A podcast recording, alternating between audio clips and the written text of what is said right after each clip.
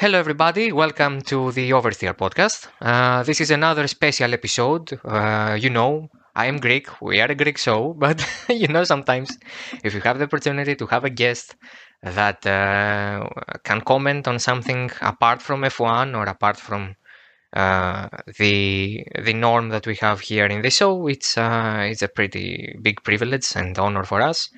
This Monday, uh, we uh, have the opportunity to talk with Mr. Colin Clark. Colin, thank you. Demetrius, you're very welcome. I'm, I'm actually quite excited to be uh, to be a guest on your podcast. It's very kind of you to invite me along. Uh, would you like to introduce yourself to our audience? Yeah, yeah, why not? Yeah, uh, I guess a lot of your audience probably aren't, aren't familiar with what I do. I, I work in the World Rally Championship and I have done in various forms for the last 20 years or so. I started off as a sponsor. I worked with one of the big tobacco companies uh, and then moved into media. I did rally radio for many years. Uh, now work for a company called Dirtfish and we, we create media from the World Rally Championship. So, yeah, I'm, I'm a commentator uh, and I, I, comment and I uh, give opinion and make videos on the World Rally Championship. It's a, a very, very fortunate and privileged position to be in. Voice of Rally is a proper fixture after every rally round, which is amazing. I always watch it. Yeah. Uh, of course, uh, I leave every link that uh, f- um, you know uh, routes everyone to you and your Twitter profile and your YouTube account, of course. Uh, so, uh, it's been a pretty up and down season so far. I mean, mm. it's a full season mm. after last year's debacle with COVID 19 and all the cancellations and that uh, waiting game we had to go through. Mm.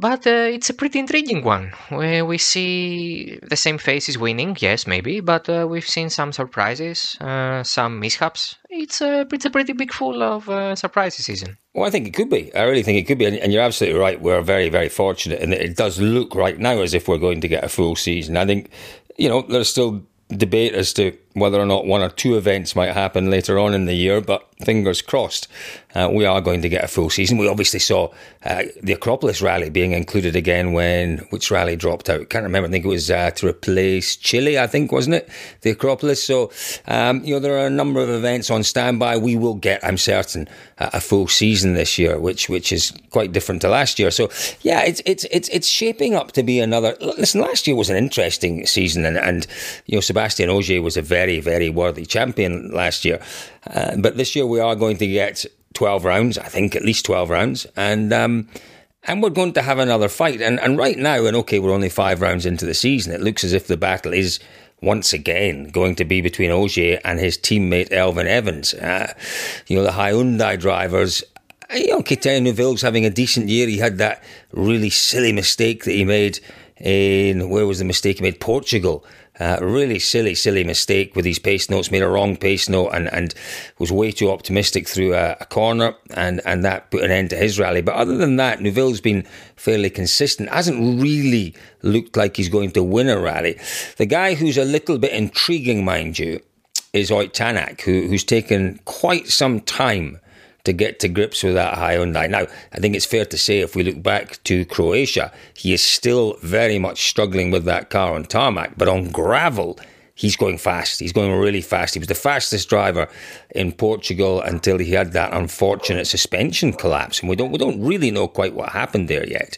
Uh, and then he, he, hit that rock, didn't he? In um, just a couple of weeks ago in, in Sardinia, and and up to that point, he was very much the fastest driver there. So, you know, what can Tanak do for the rest of the season? I think that's what's really intriguing a lot of us. Is he too far behind now? Fifty odd points behind Ogier.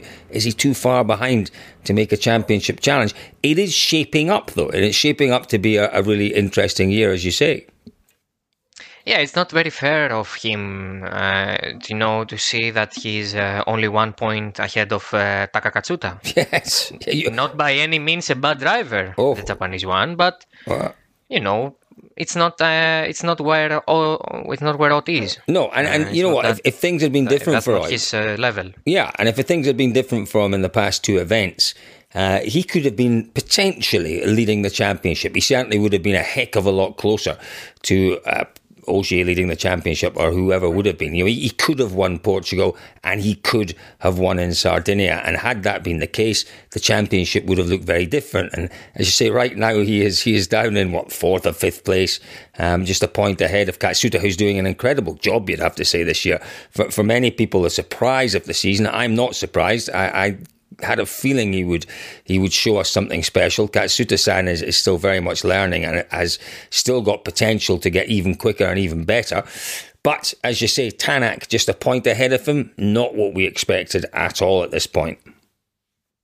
Yeah, it's uh, it's a bit unfortunate, but we don't have to take anything away from uh, Seb Ogier because, you know, the guy is a machine. Uh, I I properly I was properly amazed by the by the driving he did in on Friday in Sardinia, where he had to clean up the roads and all because he started first on the road, and it was uh, pretty fascinating. You know, he's a 35 uh, year old by now, uh, uh, which is not by any means a very old driver. I mean, Juha Kankkunen was winning rallies in his 40s, but uh, the fact that he he really seemed like he pushed himself and push the, the Yaris WRC car. I mean, uh, it's amazing to see an, uh, a champion of his uh, caliber be so thirsty. Yeah, listen, to, he, yeah. to win. He, he, he's got nothing left to prove. That That is absolutely without any doubt. You know, he is, in my view, and this will be a debate that rages on. He is the greatest driver that we've ever seen, and the fact that he can win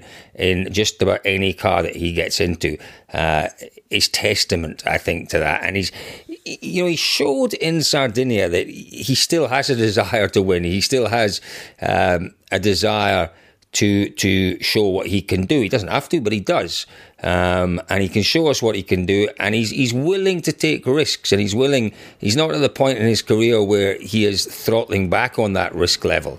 You know, he is willing to take risks, and we don't we don't really give him, I think, enough credit for the drives that he puts in when he's leading the championship on gravel on that opening day because uh, you know it's not just a survival day for him it's very much a day of strategy where he knows that if he's going to get a good result uh, he has to contain that time loss and there's only one way of doing that and that is by taking calculated risks by pushing to the max on the Friday morning uh, normally on the Friday morning because normally we have the first opening loop of stages in the morning. We didn't in Sardinia because they had things a little different. Um, but uh, yeah, you know, through the first pass, he takes risks and he is absolutely on the limit.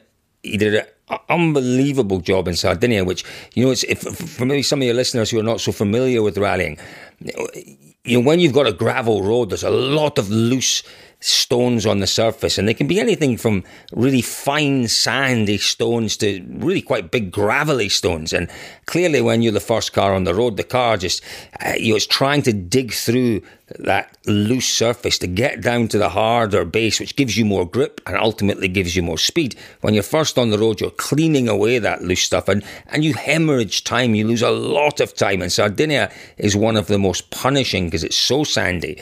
Uh, and then when you get through it, it's so hard. So when you get down to car six, seven, or eight on the road and they've got this lovely clean surface, uh, they can really go some. Uh, but Ogier did a magnificent job. Uh, he really did. And he kept himself there or thereabouts on the Friday in Sardinia. And, uh, you know, and he went on to win the event and, and used every ounce of his experience and his knowledge and his intelligence. He's a very, very, very intelligent driver. Uh, he knows when to push. He knows when not to push. He knows when he's got to give himself a little margin. And he knows what a little margin is because a little margin for some drivers can soon become a massive time loss. Whereas Ogier knows. He knows the corners where he needs the margin and he knows just how much of a margin to give himself without throwing too much time away. It's experience, it's intelligence, it's desire, it's everything that as you say, maybe you wouldn't expect in a guy that's well, well towards the end of his career, but he, he he's still got it all and he's still pushing hard. Do we have any uh, you know, do we believe really that he will continue in 2022 if he does win this year's championship? Because that's what first reported by dirtfish.com. Yeah. We saw and yeah, you know. yeah, we, we have you know it was it was an interesting opinion piece that my colleague David Evans wrote. Um, and he, he, was very much hedging his bets. And it's, it's, you know what David wrote is based on what, what, what he's hearing around the service park and from various characters within the teams. Uh, and, and, to some degree from Ogier himself. Look, I, I, think there isn't a chance he will stay. I think if he does win the title this year, he'll be on eight championships. He'll only be one away from that record that Loeb set of nine championships. Uh, and he could be tempted. He could well be tempted to have another go next year. You know, on top of that, he can command a massive salary, a massive salary. Uh, he is a young man. He's got a lot of years in front of him.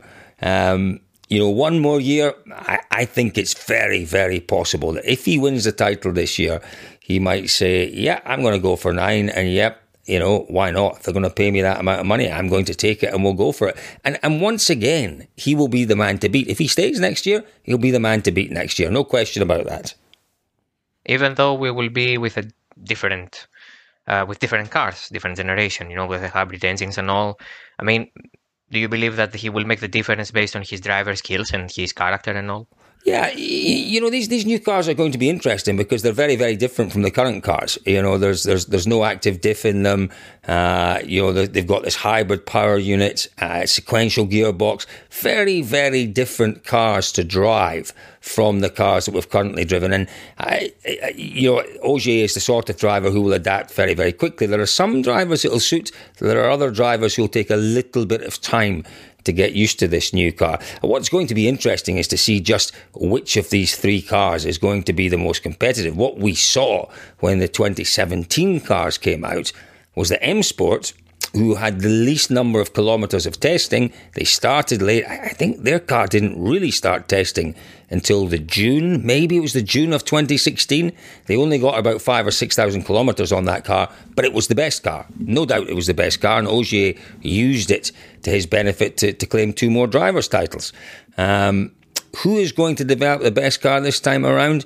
It's difficult to say. It's really difficult to say. Is there margin within the new regulations for someone to do something really clever and come up with something that gives them a decent competitive advantage? That's always possible. That is always possible as well. So, uh, what I would say is that that if Ogier does does stay.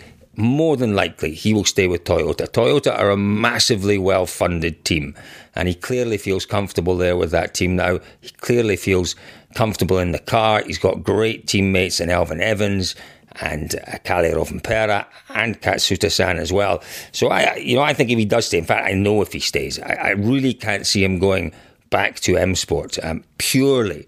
Purely because I think he would go back. If, if salaries weren't an issue, if money wasn't an issue, if all these drivers were doing it for the love of the sport and, and not for the money, which clearly they're not, and, and rightly so, you know, they, they put their lives on the line on every stage, they deserve to be paid the big bucks. Um, but if it wasn't about salaries and there was no salary in rallying, I think he might consider going back to M Sport because he's got such a, a wonderful relationship with Malcolm Wilson and everyone at M Sport. But if he does stay, 99.9% sure he will stay with Toyota. Yeah, that that would be amazing because you know sometimes uh, in F1 because that's my field of expertise we are a bit moaning uh, because of uh, maybe Kimi Raikkonen's or Fernando Alonso's choice to stay, or in case of Fernando, come back. Yeah. But uh, you know, Seb is a different kind of. Uh, I mean, I mean, he uh, to close off the Seb um, uh, chapter of our episode. I mean, Seb must be the in, that level of a driver like his other the other friendman was Loeb. Loeb, Loeb yeah he he he commanded the the fortune and the opportunities he had. Yeah. He said, "I want to continue with Citroen. I don't want to continue with Citroen."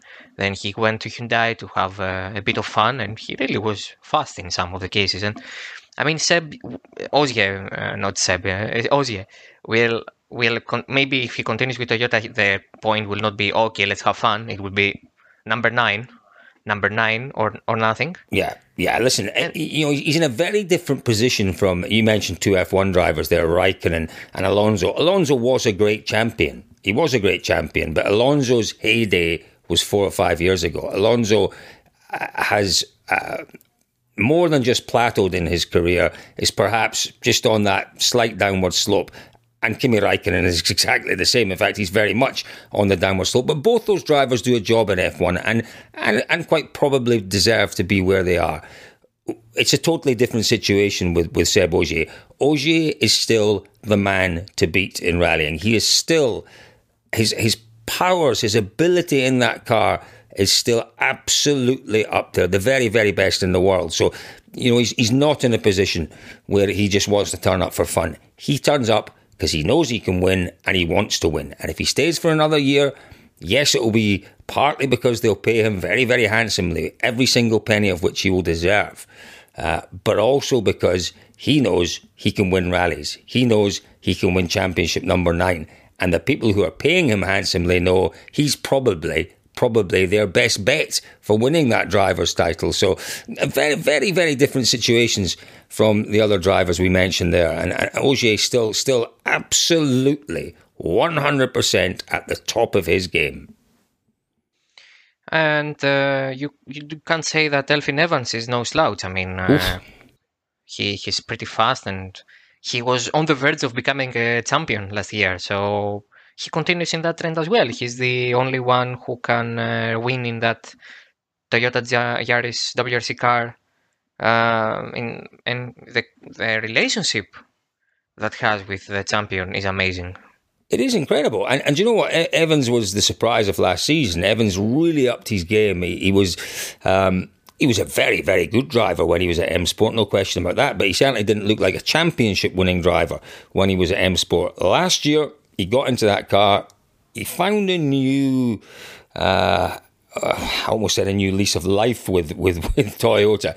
Probably not true, yeah. but, he, but, he, had he had a very different approach with Toyota. Toyota didn't care if he binned the car. Toyota didn't care if he took a wing off or if he took a bumper off. Didn't care. They just wanted him to go fast, score points, score podiums, win rallies, and that is what he did. And he found himself, as you say, at the end of the year, uh, you know, within a hair's breadth of winning the championship. And he's continued. If anything, he's he's improved this year. But what's interesting about Evans is that he hasn't hit top gear yet this year. Every single event he has struggled, struggled with the car. We even the event that he won. Where did he win? He won in I can't remember where he won, but he's won. He uh, won in Portugal. Portugal, yes, he did. Um, even there, he didn't look to be on his best form, and he didn't sound as if he was on his best form it's the sign of a champion, isn't it? They talk about soccer teams, and you know the championship winning soccer teams are the ones that can grind out results when they're not playing well. They're still scoring points. They're still winning by the odd goal. Well, Elfyn Evans is is is the equivalent of that in rallying. He isn't playing well. But he's still getting podiums. He's still getting second places. He's still consistently scoring points. And that is the sign of a champion in waiting for me. Uh, you know, he, he, he really, when he does find a comfortable setup on the opening day of a rally and he continues with that setup through the rally, he will be hard to beat because he's hard to beat right now and he's not happy. He's not comfortable. It's not that he's not happy with the car. He's just not happy with, with how things are coming together. You know, you've got to be, uh, you've got to have 100% confidence in the way the car is going to respond, how it's set up, how it's going to turn in, is it how's it going to react in the ruts when the ruts start to appear? And, and, he's not. He's not at one with that car yet. But my goodness me, he's banging in some remarkably impressive results. And, you know, I can absolutely see it going right down to the final event and it being a battle between Ogier and Evans again. And, and you know, I, I, we may get a Hyundai driver, you know, muscling his way into that fight, but it will take a, a set of circumstances for that to happen. Uh, but yeah, Elfyn Evans for me was the surprise of last year, uh, and he has continued with that kind of impressive form this year. And as I say, when it does all come together for him, look out because he will be remarkably fast and remarkably difficult to beat. And I believe the key for his. Uh uh, for for his performance this year and the fact that he's only 11 points behind uh, Ogier is the consistency he has shown. He's pretty bang on. He hasn't fallen uh, behind the fifth position in the final uh, standings of every rally. He has taken some good amount of points in the power stages. Um, I mean, he could have done better in uh, Croatia, or he could have been in the top five in uh, Italy, but he he lost some points there. So maybe the gap would be a lot smaller. But you know the the fact that he's up there and he's consistently pushing a guy that has seven world championships. He's considered one of the greatest ever to grace a super um, uh, a special stage and all that. It's uh, it's pretty remarkable. Maybe I I believe the Welshman had it everything had it always. I'm sorry uh, in him. I don't think that some that some some some form of talent graced him before the 2019 season. He always had that talent. He just wasn't able to show it. Maybe the environment in M Sport, maybe the car didn't suit him. Boom, he goes to Toyota and he's a pretty fast man, and he you know that's remarkable to see because I believe uh, British folks really want to see a guy of their own. Well, absolutely. It's been, it's been too long. But no, you've absolutely nailed it. You've nailed it with Evans. It was, you know, he always had the talent, he always had the ability. You know, learning his rally craft was a different process at M Sport, uh, a really different process. I mean, Malcolm Wilson is brilliant at bringing forward young talent, but you know, you are you're very much charged with bringing that car home. If you, you know, if you roll a car, if you write a car off, then uh, you're in trouble. Potentially, there's not another car for the next event, and uh, and and Malcolm isn't very happy, and an unhappy Malcolm Wilson is not an easy character to deal with. And yeah, yeah I, I, I think maybe the environment at M Sport didn't allow him to absolutely open up uh, which is what he's done at Toyota. And, and, you know, he is still learning. He's still very, very much learning, Elfyn Evans. And, and, and he's got a wealth of experience to call upon um, because, you know, he had some fairly hard knocks. He's had, he's had some really hard knocks throughout his career. But El- Elfyn Evans, you know, is a true championship contender and will be a great champion should he win this year. And, and again, he'd have been a thoroughly deserving champion. Last year, had he won in Monza, he will be a thoroughly deserving champion if he wins this year. A different champion. He's he's not a Colin McRae. Um, yeah, not even a Richard Burns. Maybe, maybe you'd argue he's not even a Richard Burns, but but but he is he is his own man, and he does things his own way. Uh, he's very, very, a very, very unassuming character, a, a lovely guy to talk to. very, very, uh, there's, there's, no ego about Elfyn Evans whatsoever. He just goes out, gets on with it, does his job, and, and, and does it remarkably well, and has increasingly done it with more success over the last year or two. And yeah, I, I think he'll be there or thereabouts. As I say, you know, if, if someone in that Toyota team will have an issue before the end of the year somewhere, it'll be a mechanical issue, it'll be a smallest of mistake that perhaps means that they only score a point or two on one event. Now, if that happens to be Sebastian Ogier, then Elfyn Evans will be in a position to capitalise. If he can have a trouble free year, which is a massive ask, particularly with some really difficult rallies coming, you know, we've obviously got Safari. Uh, Namely, yeah, Safari and maybe our rally in Greece. And yeah, Acropolis, really difficult, really difficult rallies. But don't forget, Elfyn Evans is really fast on tarmac, really, really fast. And we go to Ypres. Uh, now, I believe he's done Ypres before, um, so he's got a little bit of experience. Neuville will be very, very hard to beat there. We then go to Spain, and then we go to Japan at the end of the year. Three tarmac rallies. Now, I'm not discounting Sebastian Ogier at all because we know how comfortable he is on tarmac, but Evans is ultra competitive on tarmac. So, you know, if if if if Ogier should have any issue whatsoever between now and the end of the year, look out. Elfyn Evans will be right there. And if Elfyn has a problem as well, maybe we should wow. not count out the Thierry Neuville situation because maybe not, he, maybe not. I, yeah, he, he, he's pretty good. He, the the biggest hurdle in his uh, championship so far is the fact that he scored no points in the regular stages and he only scored four points in Portugal.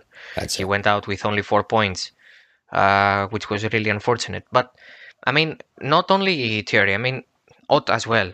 I mean, you say him Oit. Uh, we say him Ott What's he, what's the name? Well, you know, I, I used to call him Oit, but apparently, you know, if the it's if you're in Estonia, apparently it's Oit, yeah, and it's probably not even Oit. It's probably some slightly different pronunciation than Oit. I don't know, but, yeah, yeah. He, I don't think he gets too offended with with either pronunciation. Yeah, I mean, he's a pretty chill guy. He seems he so. is. Uh, and my favorite, my personal favorite, I don't know, maybe because I used to like Tommy Mäkinen and I, I see in, Ton, in Tanak some of his you know demeanor and you know there is no, you're absolutely right yeah no yeah. nonsense yeah. Oh, no nonsense whatsoever uh, with so, Tanak. None whatsoever. Yeah, yeah, yeah, yeah. You can't, you can't. Uh, I mean, he went out of the car. He looked at the four uh, tires uh, after the the Saturday stages where he uh, uh, not the after uh, the Saturday, the Friday stages. He finished the Friday stages and he went out after the last uh, uh, the last stage and he was looking at the tires and you could not see any emotion on the man. He may be furious about the tires and if you don't ask him, he won't tell you. He, you won't uh, see it in his face written all over. No, you, Uh, you wouldn't want to play poker against him, would you? That's for sure. Yeah, no, no, oh my god, no. He'll take he'll take the whole table and live with it. I think he would. So the Hyundai situation, we grazed over it, and we can close up uh, the championship uh, chapter like that. The the Hyundai situation, I mean, they are both immensely talented drivers. Uh, Thierry has shown again and again that he he he he can call Alzenau his home, and um, it may actually be after eight seasons and two more that he'll have there. Uh, Tanak really has acclimatized himself himself in the in the i20, especially in the rally stages where the Hyundai seems a bit faster, maybe uh, in some occasions. But uh, they both had some unlucky moments. Maybe Tanak pushes his luck. I don't know. I mean, the guy rit- literally uh, saw a, a, a rock in his way in the in the race line, if we can call it like that. He was he didn't go off, and he and uh, this completely ruined his chances for the win. He, which he may as well have took if he have taken if he he didn't have that mishap. So what what's next for them? Uh, can they be considered championship uh, contenders after all these uh, mishaps after six races? Well, uh, can they be championship contenders? Yeah, I think they can. I, I think they can, and I think, I think if we look at it, you know, if we look at it objectively, we might say that you know Thierry Neuville is the one that. That, that if, if someone is going to stop the, the Toyotas, it's probably going to be Neuville just because he's got, what, 25 points more or so uh, than than Tanak just now. But you know things can change around so quickly. We've seen it happening in the past. There's 30 points available uh, to the winner of the rally if they win the power stage as well, and and you can you can turn things around quickly. Um, but I, I honestly believe with with as we've already mentioned, three tarmac rounds in the final six or seven rounds of the season. We, we saw how much Tanak struggled on tarmac in Croatia. Neuville is very comfortable on the tarmac in that Hyundai. It is a difficult car to drive on tarmac. There is absolutely no question about that. We've seen others getting into it. We've seen Sebastian Loeb getting into it, struggling on tarmac. Uh, we've seen Mikkelsen struggling on tarmac, Craig Breen struggling on tarmac, and Oit Tanak is clearly also struggling on tarmac. You need a particular style, and you know someone gave me a really good insight into into the different styles and, and the way that's required to drive that car. And they they pointed me towards the power stage in Croatia and said, watch the onboards from Neuville and watch the onboards from Tanak and count how many times they go for the handbrake and they use the handbrake to help that car turn. Now, uh, this this guy told me that Tanak went for the handbrake five times in the stage, and Neuville went for the handbrake 25 times. 25 times, using the handbrake a lot more. And, and this is, we, we hear it very often. We hear it even from Dani Sordo. You know, there's understeer in that car. Uh, well, you know, if there's understeer and the car's not turning in, you have to use the handbrake. And, and Neuville's mastered that. And Neuville's mastered that in fourth, fifth, and sixth gear. He's comfortable to give a little dab on that handbrake in fifth gear. You know, most people wouldn't go anywhere near it in fifth gear, Yeah, but he, yeah. he knows. He knows that that's how you make that car turn in. Um, and, and it's a car that he developed. That, well, he didn't develop, he was involved in the development of. And he is very, very competitive in that car because he gets it to work for him. All those other drivers I've mentioned cannot get that car to work for them on tarmac. It's a different matter now on gravel. You know, it looks as if Tanak does have the mastering of the car on gravel, but on tarmac, when we have three rounds coming up, you got to say he's, he's got to find something really, really quickly out Tanak. Otherwise, he has no chance of winning the championship. And if he has no chance of winning the championship, he should be in a position, hopefully, where he can support Neuville in Neuville's efforts to upset the Toyotas. Um, but yeah, for, for me, the, the, the, the Hyundais have come on a long way. You know, remember, they weren't really even that competitive before Tanak came along. So before last year, before 2020, they really struggled on, on particularly fast gravel rallies. You know, Finland, Finland, even in the old generation of World Rally cars, the Hyundais were awful, were absolutely awful. Um, they did an awful lot of work with Tanak in testing, you know, just after lockdown last year. and they made some really strong improvements. And we saw how quick it was when we were in Estonia last year. We'll see that again in Estonia this year. We'll see it in Finland. The car on gravel, and we've seen it in the last two rallies, even on slower, rougher gravel rallies, it's fast. Uh, but the question mark for their drivers' championship aspirations, the question mark is over the performance of that car on tarmac. And the only guy, it appears, who can get the best out of that car right now is Thierry Neuville. So my argument would be, you know, you put everything behind Neuville for the Drivers' Championship. And, uh, and it's something that Tanak will not like. But for me, Tanak becomes a wingman to Thierry Neuville. Now, are we calling that a little bit early? Perhaps. Perhaps a rally or two early. Uh, but if things don't change dramatically in Safari and then in Estonia in terms of the Drivers' Championship, then the only option I think that Hyundai will have is to say, put all our hopes behind Neuville for the Drivers' Championship. Thierry Neuville, Dani Sordo, Craig Breen, whoever's in that third car supports Neuville in his efforts to win the Drivers' Championship. Um, it'll take something special because I, I honestly can't see the Toyota's being beaten just now. But but you know the guy who is who's brilliant at employing strategy and has used it best over the past three seasons while he's been in charge is Andrea Adamo. If there's one man that understands how to use strategy in rallying, he is the man. So we'll wait and we'll see what he does. He he, he, he would be reluctant to give those kind of instructions to Ott Tanak, but he may be forced to have that conversation with Tanak and say, look, you know, you are 50 odd points behind chances of you winning the driver's title are absolutely minimal. We need to put everything behind Thierry. That will be interesting. Yeah, and it's pretty um, it's pretty intriguing that uh, you say this because uh, Thierry literally said a couple of days ago that he is a team player, and if he is asked to help Ott, uh, he he will do it. But I was perplexed by that because as you say, and as we can see in the championship standings, he is in front of him and by a pretty hefty margin. So it's like maybe it's that you know is that what you say? It's a bit of a projection. You say Absolutely. that to make to make the other guy think, oh, okay, if he's available and he wants and he's okay to do that for me, maybe I can, you know, take a step back and do the same for him if I'm asked to, which he will totally be asked to if if uh, the situation uh, commands it and if Andrea Adamo really has to do that. Uh, I mean, Thierry is no slouch in strategy as well. The guy knows how to maneuver around, um, uh, you know, in terms of um, communicating his thoughts and trying trying to make uh, the others think that he he's okay with some things or he okay, it's fine. He's a bit laid back, but then he goes on the stage and boom, he he beats you. Yeah. Yeah. He makes you feel a bit of okay, yeah, sure, the guy's fast, but you know he's not there yet, and he can't compete with me because of that and this or that. And then he he's boom, he's fast, and that's what I like about Hyundai as a whole. The fact that they have the most amazing team principal of all time in rallying, maybe. I mean, I love I love Andrea. If I can, if I could ever speak with him even for five minutes, I would be the happiest journalist alive. Yeah. well, he talk. He talks to everyone and anyone. He is a very, very accommodating man. But if you do get the chance to talk to him and you're interviewing him, make sure you're prepared. Goodness me, goodness me, he's a difficult man to talk to when, uh, you know, when things are happening, things are maybe not going his way.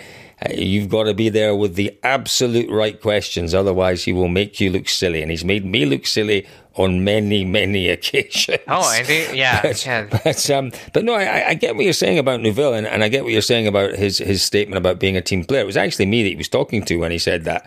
Uh, and and there, you know, all these drivers are very good at, at, at uh, playing the psychological card and saying things that you know that have kind of double meaning. They're, they all know what they're up to, uh, and and I think yeah, Neuville was kind of laying down.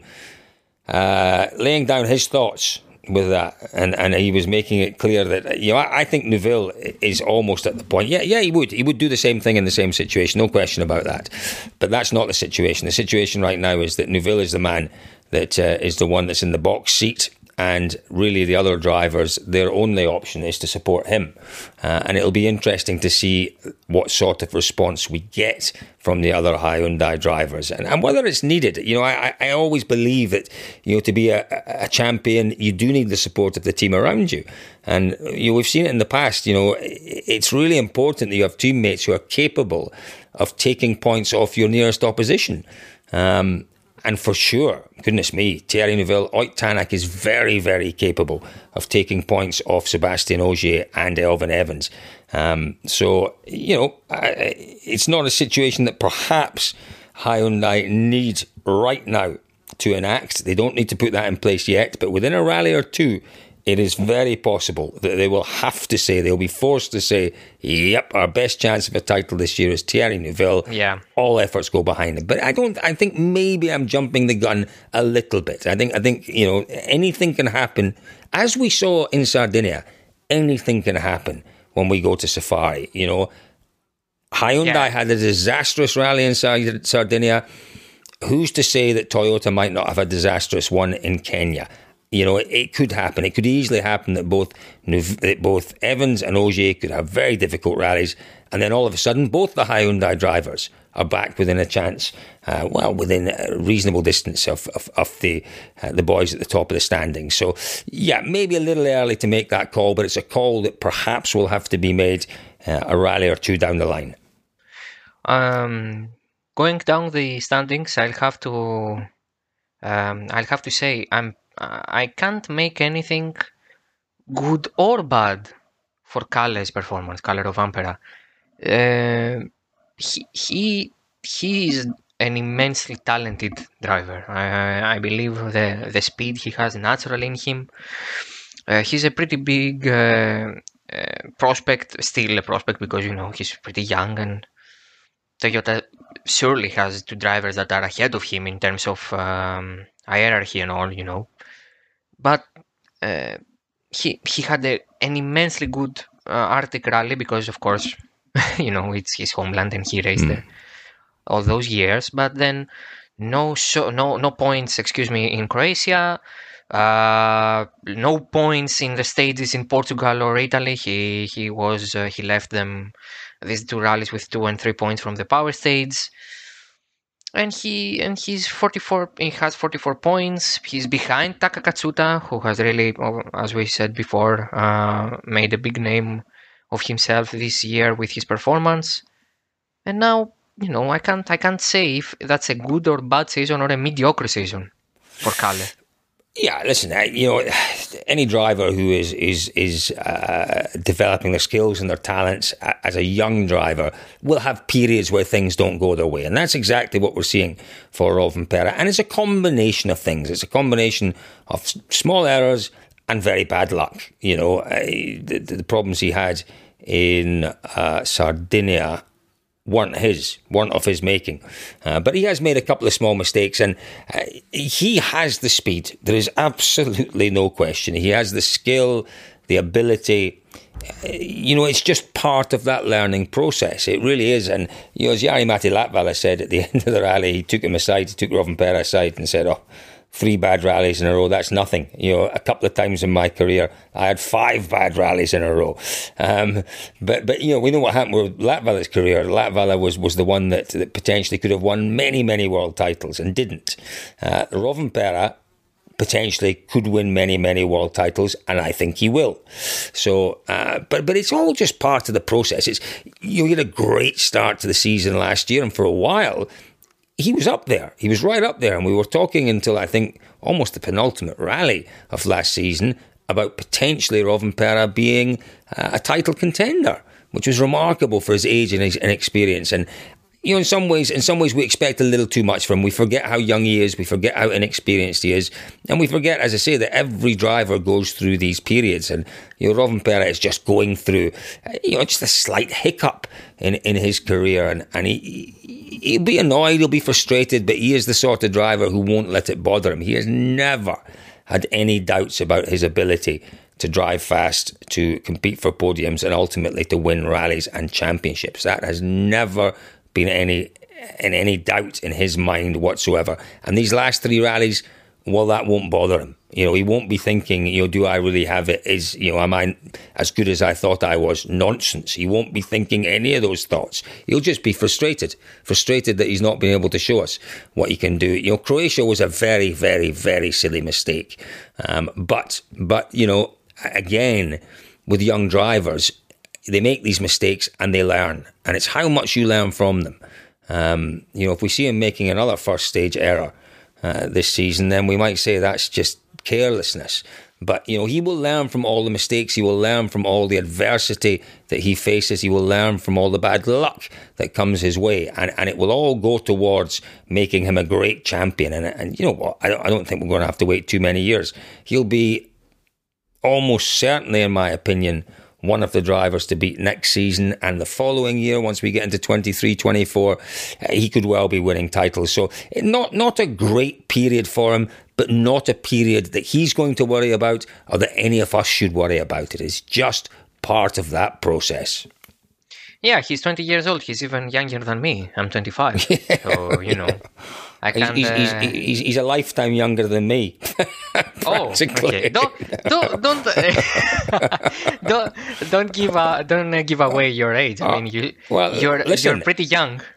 Well, no, I'm not. I'm not anymore. I, I remember I remember uh, sitting at the table when Petter Solberg won his first world title because we sponsored him. My company that I worked for sponsored the car. So I was at the head table. It was the dinner in Wales afterwards. And Oliver Solberg uh, was in a pushchair, sleeping soundly as a baby. Oh my uh, so, and now, now look what he's doing. You know, we've just heard the news today that he's going to the safari rally. Yeah. So yeah, I've been around for a little while. I remember these these drivers literally as babies. that's that, at times that's scary. I mean, I'm sure Kalle has followed uh, Harri in some rallies. Uh, uh, the Oliver, uh, that's pretty pretty good of you to give me that uh, kind of you know uh, pass, so I can go to to Oliver. We learned today. Today is Sunday for those that are listening on Monday uh, Sunday the 13th of June that um, Oliver Solberg will compete in uh, Rally Safari. Of course, he didn't compete in Italy as scheduled because he contracted coronavirus and he were, he was in quarantine. I'm sure Petter and him are fine now. Uh, they are totally okay.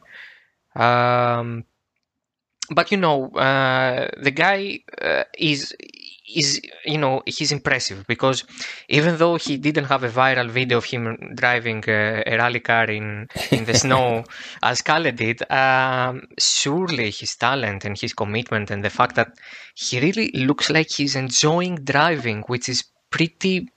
You know, drivers in that age, I, I believe they have the, the stress, you know, of trying to prove what they are in the in other uh, in other situations other than you know the national championships or what have you. But the guy really seems to be having so much fun, like his father did. He, he, he, yeah, he's, he's a special kid. He's a special kid. He really is. And you know, a lot of people say, "Oh, you know, Robin Rovanperä Solberg. It's all about the name." Well, the name is clearly a blessing in some ways. It's a curse in other ways. You know, both you know, Harri Rovanperä and Petter Solberg did big things in their careers, and when their children come along, it's expected that they will also do big things, and, and that brings pressure with it. Clearly, the opportunities these kids have got in their careers have initially been because of who their dads are and, and, and, where they've come from. But, but you know, they've had to prove themselves. And, and, and Kalle Rovanperä has proved himself at every turn. Oliver Solberg has proved himself at every turn. Uh, and, and, you know, there's no taking away from the fact that these kids are enormously talented, enormously, enormously talented, both of them. I think in slightly different ways, but they are both enormously talented and they are both absolutely deserve to be where they are uh, because there is no one better around at their age right now than they are. No question, absolutely no question about that. But, you know, Solberg's been driving 600 horsepower World Rallycross cars since he was about 14 or 15 years old. Um, you know, power, speed. I, I, was there the day he first drove that Hyundai in Sweden. Uh, and, and again, as you say, he was beaming, he was bouncing all over the place. And he, he actually said, Do you know what? It's not that fast. You know, the, the top speed, it's it, it's not that fast. But he said, What is incredible? What, because he'd been used to driving this this ridiculous rallycross car, which which is stupid fast. But he said what is incredible about these World Rally cars is their ability to corner speed. And, and and he got up to speed in that car really quickly, and that's that's the sign of someone who intuitively knows how to push the limits, how fast to go. It's the, the absolute trust in the aerodynamics of these new cars because the aero is just really what makes these cars work so well. Group N cars are faster in a straight line. You know, you put a Mitsubishi, an old Mitsubishi from 2000 and whatever, 9 or 10 out there, on a long straight and it will get up to a higher speed than these World Rally cars will get. But that's not the point. These World Rally cars take corners at breathtaking speed and you have to be absolutely confident in just how much you can push that car to get the best out of it. And you know, Solberg, within one or two passes on that test stage in uh, in Finland, up in Rovaniemi, was was was you know putting in times that were quite remarkable. So it just shows the natural ability of both Solberg and Rovanperä is there is absolutely there, and they've been fortunate in that they have been introduced to competitive racing at a very, very early age. But you know, they, they they've proved themselves every time from a very, very early age, and and I'm very much looking forward to a decade or more of Rovanperä, Solberg, and others competing at the very top. It's going to be a fascinating, fascinating time for rallying. Yeah, the, these two surely will be competing up there. And what you said about Oliver, the, the, the you know sometimes the genes play a part. The, he not only he is the son of Petter Solberg, a proven champion, a rally winner multiple times. His mom, Pernilla, uh, uh, what what a legend of a woman. I mean, absolutely. And the grandfather, the grandfather was, yeah, was a legend of a driver. Yeah, absolutely. You know, it, it is in the genes. I'll tell you very quickly a story, and this, this is a story that always stuck with me. And, and you know, I, I didn't really, I was always interested in sport and, and any sport. You know, we were quite a sporting family, and we, uh, much as I wasn't a rally fan, you know, I watched the rally reports on on the sports programs and all the rest. But the one thing that stuck out for me when I was younger was watching a program in the UK. We had a program called Tomorrow's World, and it was really about new scientific discoveries. And they had a feature, I remember this because uh, Colin McRae, clearly come, growing up in Scotland, Colin McRae was a national hero. They had a feature on Colin McRae, and they had a neuroscientist do some work with Colin McRae. And they tried to work out how he could do what he does in a rally car. And, and this neuroscientist, he explained it really quite simply. He said it's a process. He said your eyes see something, and your eyes then send a message to your hands to react to what you see, and your hands then send a message back to your brain to say it's done. He said, What's happening with Colin McRae is that part of that process is being bypassed.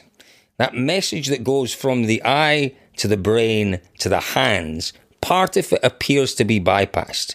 And he said, All I can say from that is that the only thing I can conclude is that it is a natural talent that allows him to react so, so quickly to what's going on in these cars in the stages.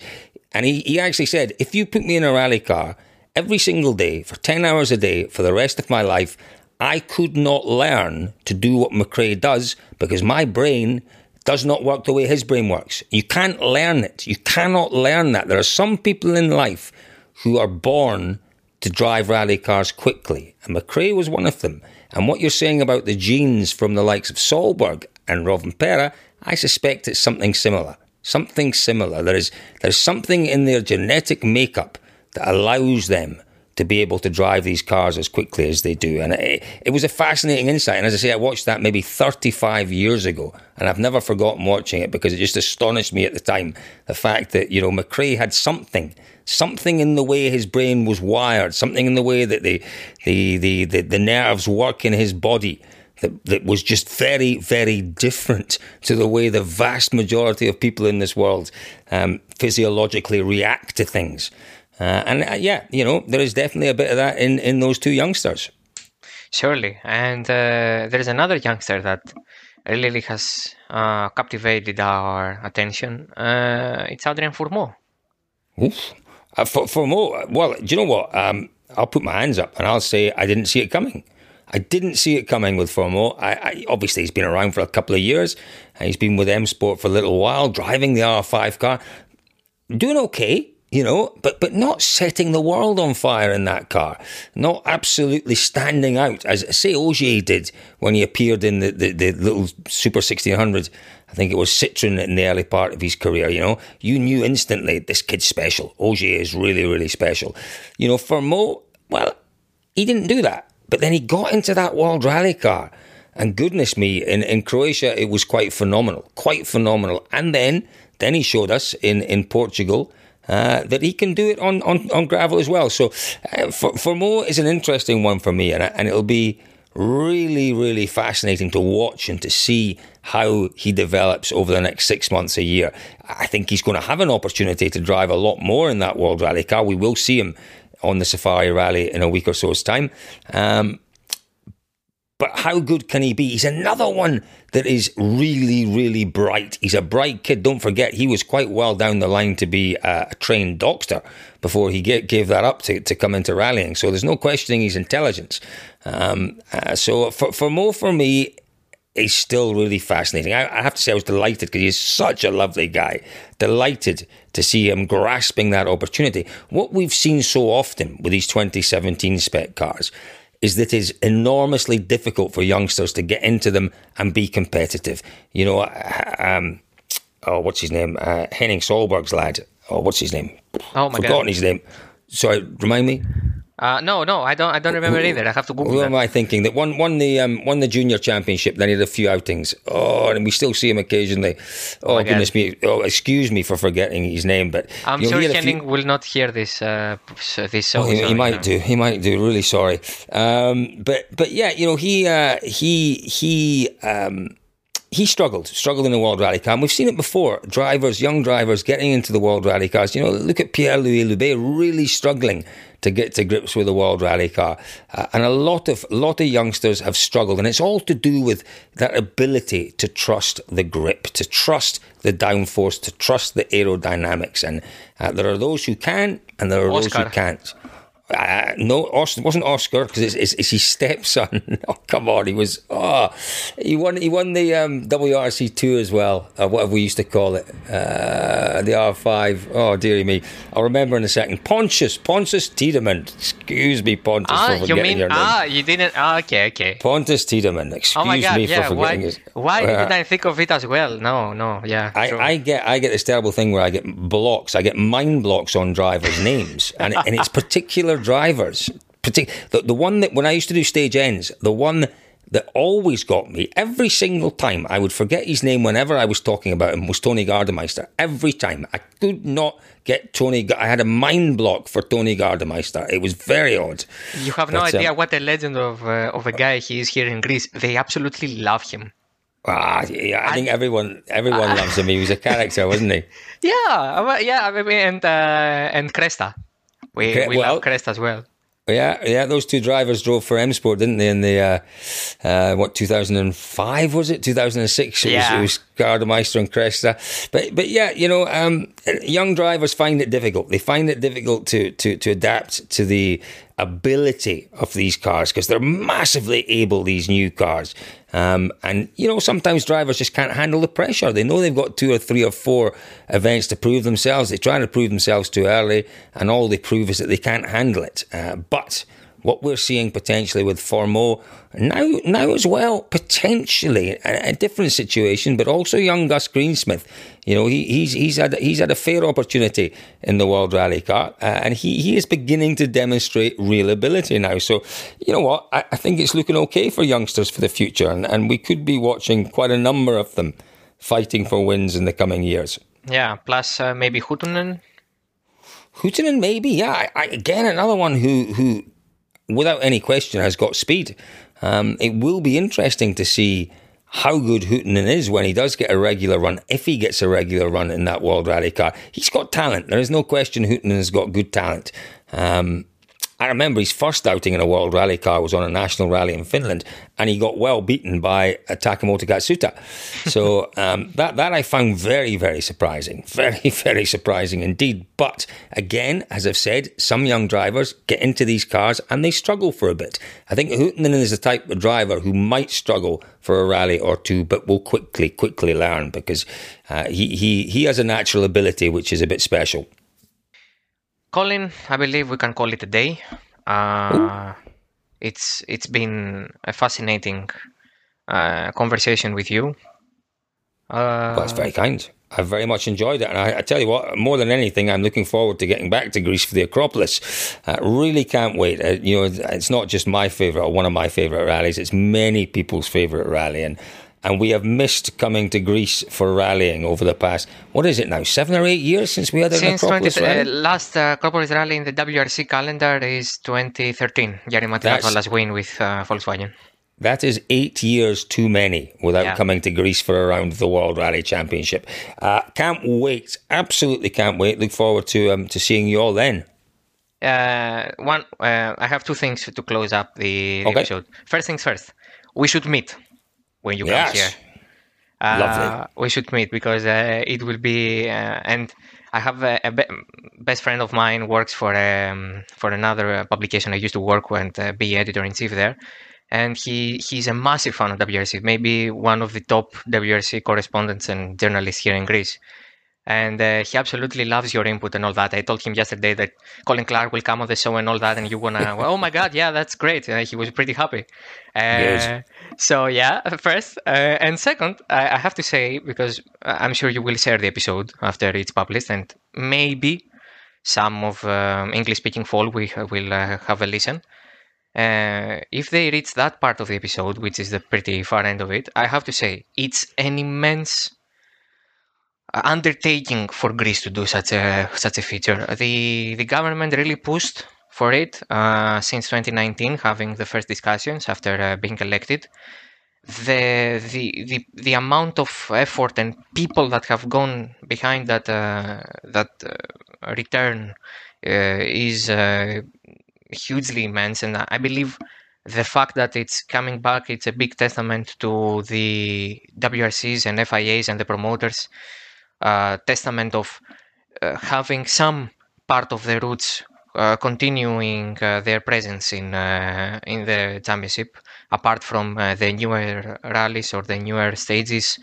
The the Acropolis is a big feature. The Safari is a big feature, uh, and uh, that's that's pr- a big privilege of ours to have the the monsters that are here. Because let me tell you, you have been in testing here in Greece. The people that went for a test which is nothing, nothing. You see five or three or four or seven, maybe passings through a really small stage or you know something for about eight hours of nothingness and then one hour of everything. Eh, the you won't believe what you're gonna see in the mountains Yeah. uh, on September. Uh, it's gonna be huge. I'm so sorry that I won't be there. It's uh, I will miss it. Well, yeah, you know, as you say, I was out there for some testing last year, and, and it was phenomenal the atmosphere. And, and you're quite right to pay tribute to the people who have worked so hard to bring it back. There was a lot of talk when I was out there last year about potentially the Acropolis coming back, and and I thought, yeah, we've heard this before, and, and it, you know, it's so difficult once you leave the World Rally Championship. There are so many rallies, as we've seen, that want to join the championship. It's so difficult to get back in again. But you know, I know the Athanasoulas brothers have worked very, very hard. I know the Ministry for Sport and Tourism have worked very, very hard, and you know, we thank them for their efforts because uh, the championship will be a better championship because of the return of the Acropolis. There is no question about that. So, Colin, again, thank you so much for coming. Thank you. Uh, thank you for having me. It's been a nice distraction on my Sunday. Oh no, I'm a distra- Oh my god, I'm a distraction. I'm so sorry. no, a good distraction. Talking rallying is always a good distraction. Will you watch the England versus Croatia? Yeah, yeah, I'll watch that. Listen, I'm, I'm an unusual Scotsman in that I don't mind England uh, watching English. I don't mind watching English soccer and I don't mind watching English cricket. Um, and I don't mind the English doing well at soccer and cricket. So uh, I am an unusual Scotsman in that regard. Well, you play with them on Friday, so I believe you will be a full-on Scotsman. Oh, I will. There's no question about that. You know, there'll, there'll be only one team to win on Friday, but but yeah, you know, I shall I shall be distracted again this afternoon by the soccer, and then next week it's right back into into rally action. Hopefully. Great. Thank you so much. And that's uh, the end of the episode. Thank you for uh, listening to it. Of course, you can uh, listen on Spotify, Apple Podcasts, Google Podcasts, and of course on half.fm. Until next Monday, bye bye.